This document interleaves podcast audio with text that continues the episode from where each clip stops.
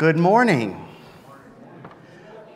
And welcome to worship here at Springfield Church of the Brethren. It is January the 29th. Welcome to those who are, are joining us here in person and those who are joining online.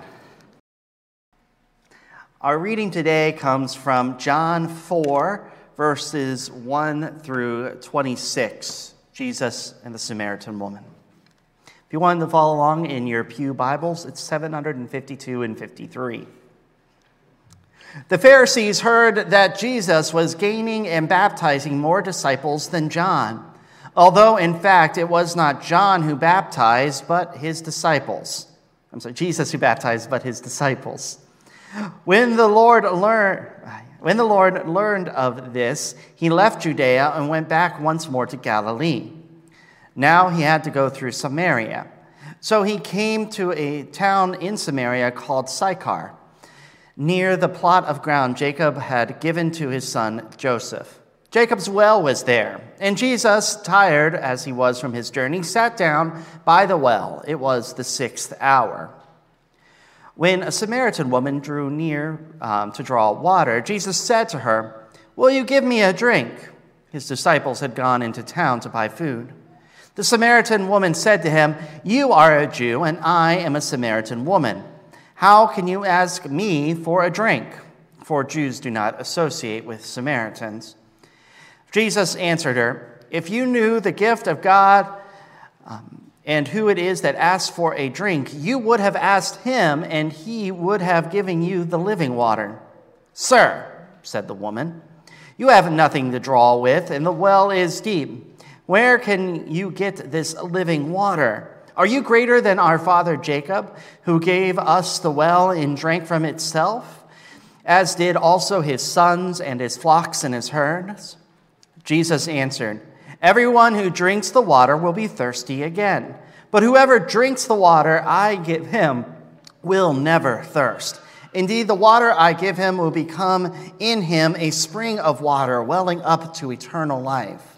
The woman said to him, Sir, give me some of this water so that I won't get thirsty and have to keep coming here to draw water.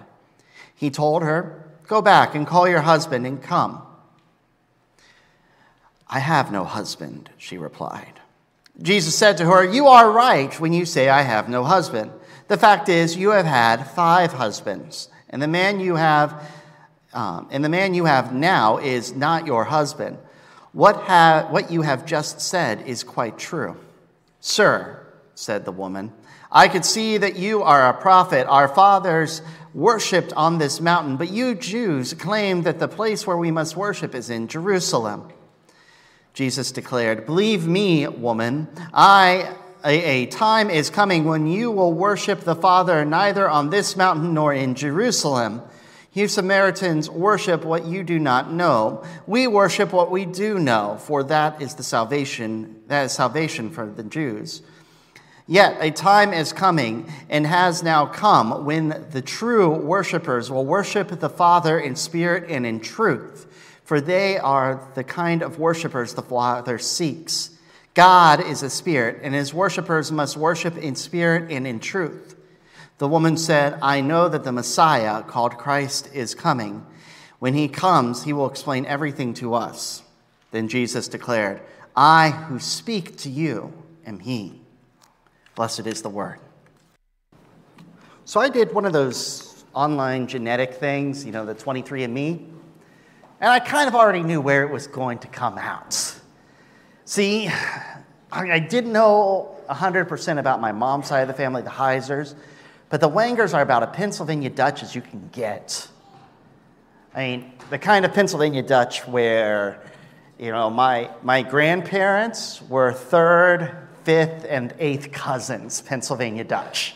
You know, where every person in Lancaster County who has had, you know, who's, who's in any way German is probably a cousin of mine if you go back enough generations.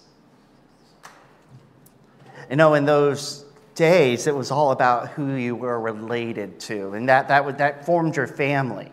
You know, if you went to my grandfather's home church, Mechanics Grove Church of the Brethren, back when my grandfather was a young man and was being baptized, Almost everyone there was his relative, and they all parented each, other, each other's kids. You know, it doesn't matter if you're an uncle or grandma or second cousin or whatever. If you were an adult, you helped parent the kids. It was all one great big family. It wasn't quite the same for my grandma's side because they lived in town and they attended an in town church, so it was a little mixed up. My grandfather tried his best to make it like that by having like six kids, but you know, that was, that was how communities used to always form. It was around families, usually. And I still saw that growing up. You know, I, I right down the road was a, a family of farmers, and you know, the grandma and grandpa lived in the old farmhouse, and then their son and daughter each had their own families, and they lived on the property and houses they had added. And since I've gone away, I know that the their kids, who I went to school with, also live on the farm in their own houses. A little community forming around just being part of this family.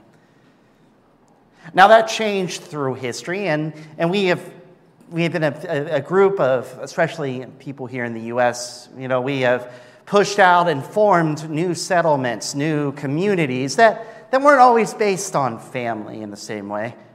I remember uh, my piano teacher. She lived um, what was essentially one block up from the main street in Alexandria, Pennsylvania. Now, Alexandria is a, is a small town, like 700 people in total. Uh, it, it's one of those towns that at one time it was a, a fairly not big town. It was never big, but it was important in the area. It was where the canal boats went through. Uh, it was where the trains later went through. And, at, in, and anybody who lived in, in our area, of the valley, they would all come to uh, Alexandria to sell their goods, to go up or down the, the canal or the railroad. Or later, uh, or actually earlier than that, uh, we had a lot of blast furnaces, coke furnaces. Not blast, but coke furnaces. Uh, so we were always, uh, they were always sending pig iron out but times changed, and those all went away. And the little amusement park that people would travel in from the bigger cities to go to closed, and the dance halls closed, and the restaurants, all except one, which has spent about as much time open as it has spent closed. Um, since I lived in the area, it's still there. I think it's open right now. I checked it the other day. It's changed its name finally. Anyway she grew up, or her house was one block from the main street, which is called Main Street. And I never understood going in there why these houses were in such an odd way. Like you went out and, and there was her house and there was her neighbor's house, but the corner itself was an empty lot. And the same was true for the, the, the one next to them and the one cattywampus from them. And the last corner had a very new house in it. And I eventually asked, and I found out, well, yeah, that used to be the main square. That was where everybody came to do market. You know, then, and the houses, the old houses, had all been there when the markets were there, but have since, you know, were since closed. And it was kind of sad. It was another thing, you know, these other centers of community, these downtown squares. Uh, there's one in Streetsboro, I found out. Um, and you would never know that it was the old square in Streetsboro because it's now just a major intersection with no buildings on it. If you, if you look at a map at Streetsboro, there's one place where you'll notice there's a major intersection. It's right near the Target where you can see all these roads coming in and out, and then there's a little square of roads going around it. That's the old town square, completely gone. It says something about our society, how we've become a people that have become divided, that we become a people that, you know, we, we don't go into town to do things, we go outside of town to go do things. You know, if, if you live, I live in the falls, and I'm really close to all the big box stores. So if I want to do anything, I just travel there. But, you know, if you live down here in, in Mogadore and you want to go, you know, if you want to go pick up a new microwave oven, if you're not going to the, the little stores right over here, you're probably traveling up to Cuyahoga Falls to go to Lowe's or Target or any of those, or any of the other places like that. I, I say all of this, reminding us where we were and where we came, because I want to redraw how we think about this story, because it's not one that, that we often think about as being about community. So, this, this town, I think it was Sachem or Sarcum, something like that. In it was a well. This well is an ancient well. This well is a well that was dug out by Jacob, by the man named Israel. It was given to his son Joseph as his property when he would come back, though, of course, Joseph passed away before he came back. You know, this, this is a, a piece of, of property passed down by family. Now, this is a Samaritan village, but Jews travel through, and there may be even Jews who live there, but they wouldn't have talked to each other. They were still connected by this, by this well, by this ancient marker of when they were once one people, when they were all the children of Jacob, when they all were Jacob. That was the center of their community. And yet, despite the fact that they have this relationship, this, this center, this physical reminder that they are all one people, they still remain separated. They each coming to the well and getting what they need. It reminds me of, of maybe when we think about today, you know, while, while we've lost some of these centers of our community, you know, we don't all live in a town where everybody you know, all of our neighbors are also second, fourth, sixth, and eighth cousins. You know, or, you know, that, um, you know, that, that we don't have a town square anymore where that's where everybody goes for, for festivals and to go to the, the drugstore, which is owned by that neighbor, and the grocery that's owned by that neighbor. You know, we, we've lost some of that, but still somehow we, we have these things that, that we all recognize as being our centers, but we all kind of just take from it as we need, not recognizing we're all one. Like the church. How many Christian denominations are there? I don't know, probably a couple thousand. More every day. We all come back to this single well of God thinking that we are are drawing from it for ourselves, not recognizing the others who are coming to the well and drawing for themselves, not recognizing them as being necessarily the same level as us, the same believers in God. I want to keep this sermon short, so I'm, I'm not going to go too far down a tangent my brain started to do because we have communion today and I don't want you all staying here. Is there a, is there a football game today? Yeah, I got a bunch of nods. I don't know. I don't pay attention. I have till three. Okay, we can stay till two. I think Beckett will be mad at me. Yeah, I'll, be, I'll go into his nap. Anyway.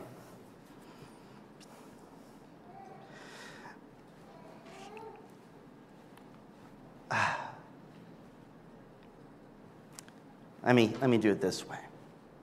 You all know where Tallmadge is, I know. You all know Tallmadge Circle, which is a great traffic circle, by the way. It's very effective. It's a great traffic circle. Right, but anyway, in the middle of it, of course, is the green. And in the green is the old town hall and the old church. Now, you go anywhere in New England, you find this all over the place. This was very big in New England. You had a down green with a church and the town hall. Those two things were always there. What was the center of the community? The center of the community was the self governance of the, of the community and the church. That's where everyone gathered, came back to, to be, to remember. We can still do that today. To remember that, that this community around us, whether we, we think of it or not, we're all connected. You know, we all are part of that system, partially in governance. Yeah, you know, we all are paying our taxes and making sure that, that we have the services that we need out of our community, whether it be water, electricity, roads, schools, whatnot. But at the heart of how we relate to those who, who are around us, even if we don't know them, You know, because, yeah, we aren't all gathering on the city green anymore, but to remember that we shouldn't treat them as if they were people we didn't know. If that makes sense. You know, we, we had, remembering that God is the center of our, our closest relationships at the wedding. God is, is at the center of how we learn about the world when he talks to the rabbi. God is the center of our, our space and time of worship. Now we need to remember that God is the center of all of our relationships within our community, how we treat those around us. Now, I'm not saying you should treat them like you're your third cousin. I don't know, maybe you can. I don't know how close you all are with your third cousins. I don't know any of my third cousins offhand. I know my second cousins.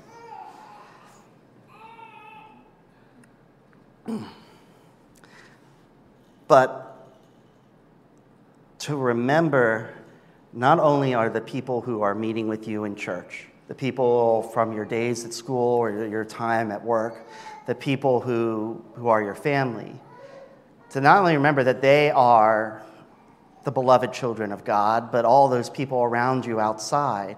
Whether they choose to recognize that or not, the Samaritans did not recognize Israel or Judah and the temple as being authoritative. They thought they were wrong. They, they worshipped at, at, at Shechem, at, the, at, the, at Mount Gerizim instead. But Jesus says to them, You know, there's going to come a day when it doesn't matter where you worship, it's how you worship. And there'll come a day when all those divisions are erased, and you'll recognize that these people, whether you know them or not, whether they're family relation or not, whether they believe the way you do or not, there'll come a day when those divisions are erased and you'll come together as one. So, to keep this short and not to go into Beckett's time to watch the football game, as you go out today, and we'll be doing communion after this, as, as we remember that we are part of the body of Christ. Recognize that though others may not see us that way, or we may not necessarily see others that way, that we should treat everyone outside of these walls as if they were brothers or sisters in these walls. That we should not let the barriers that are set up, whether, you know, like the Jews and the Samaritans who very much disliked each other, and for good reason at one point in history, not to let those divisions remain, but to allow God to overcome and to allow love to overcome all divisions. Thank you. It's the end of the, of the tales of Jesus in the institutions, the first four stories of John about Jesus going up against institutions and recentering them on Him and God and the teachings. It is good to end on communion because so often we think that we get to dictate how things in our world work how we should center our lives and how we should do it. And communion reminds us that we only have this grace, that we only have this gift because God reached out to us and showed us that the center of all things is God. As you go out today, may you make God your center in the relationships with those you love most May you make God the center of your relationships in your businesses and how you learn. May you make God the center of your relationship when you mean to make God the center, that your faith is centered on Him and not something else. And make you, may you make God the center of your relationships with all those you meet. And may you draw others to make God the center of this community this community here in Springfield, Mogadore, Akron, the Falls, beyond, the community of Ohio, of the United States, of this world. May you find God at the center of it all. Amen.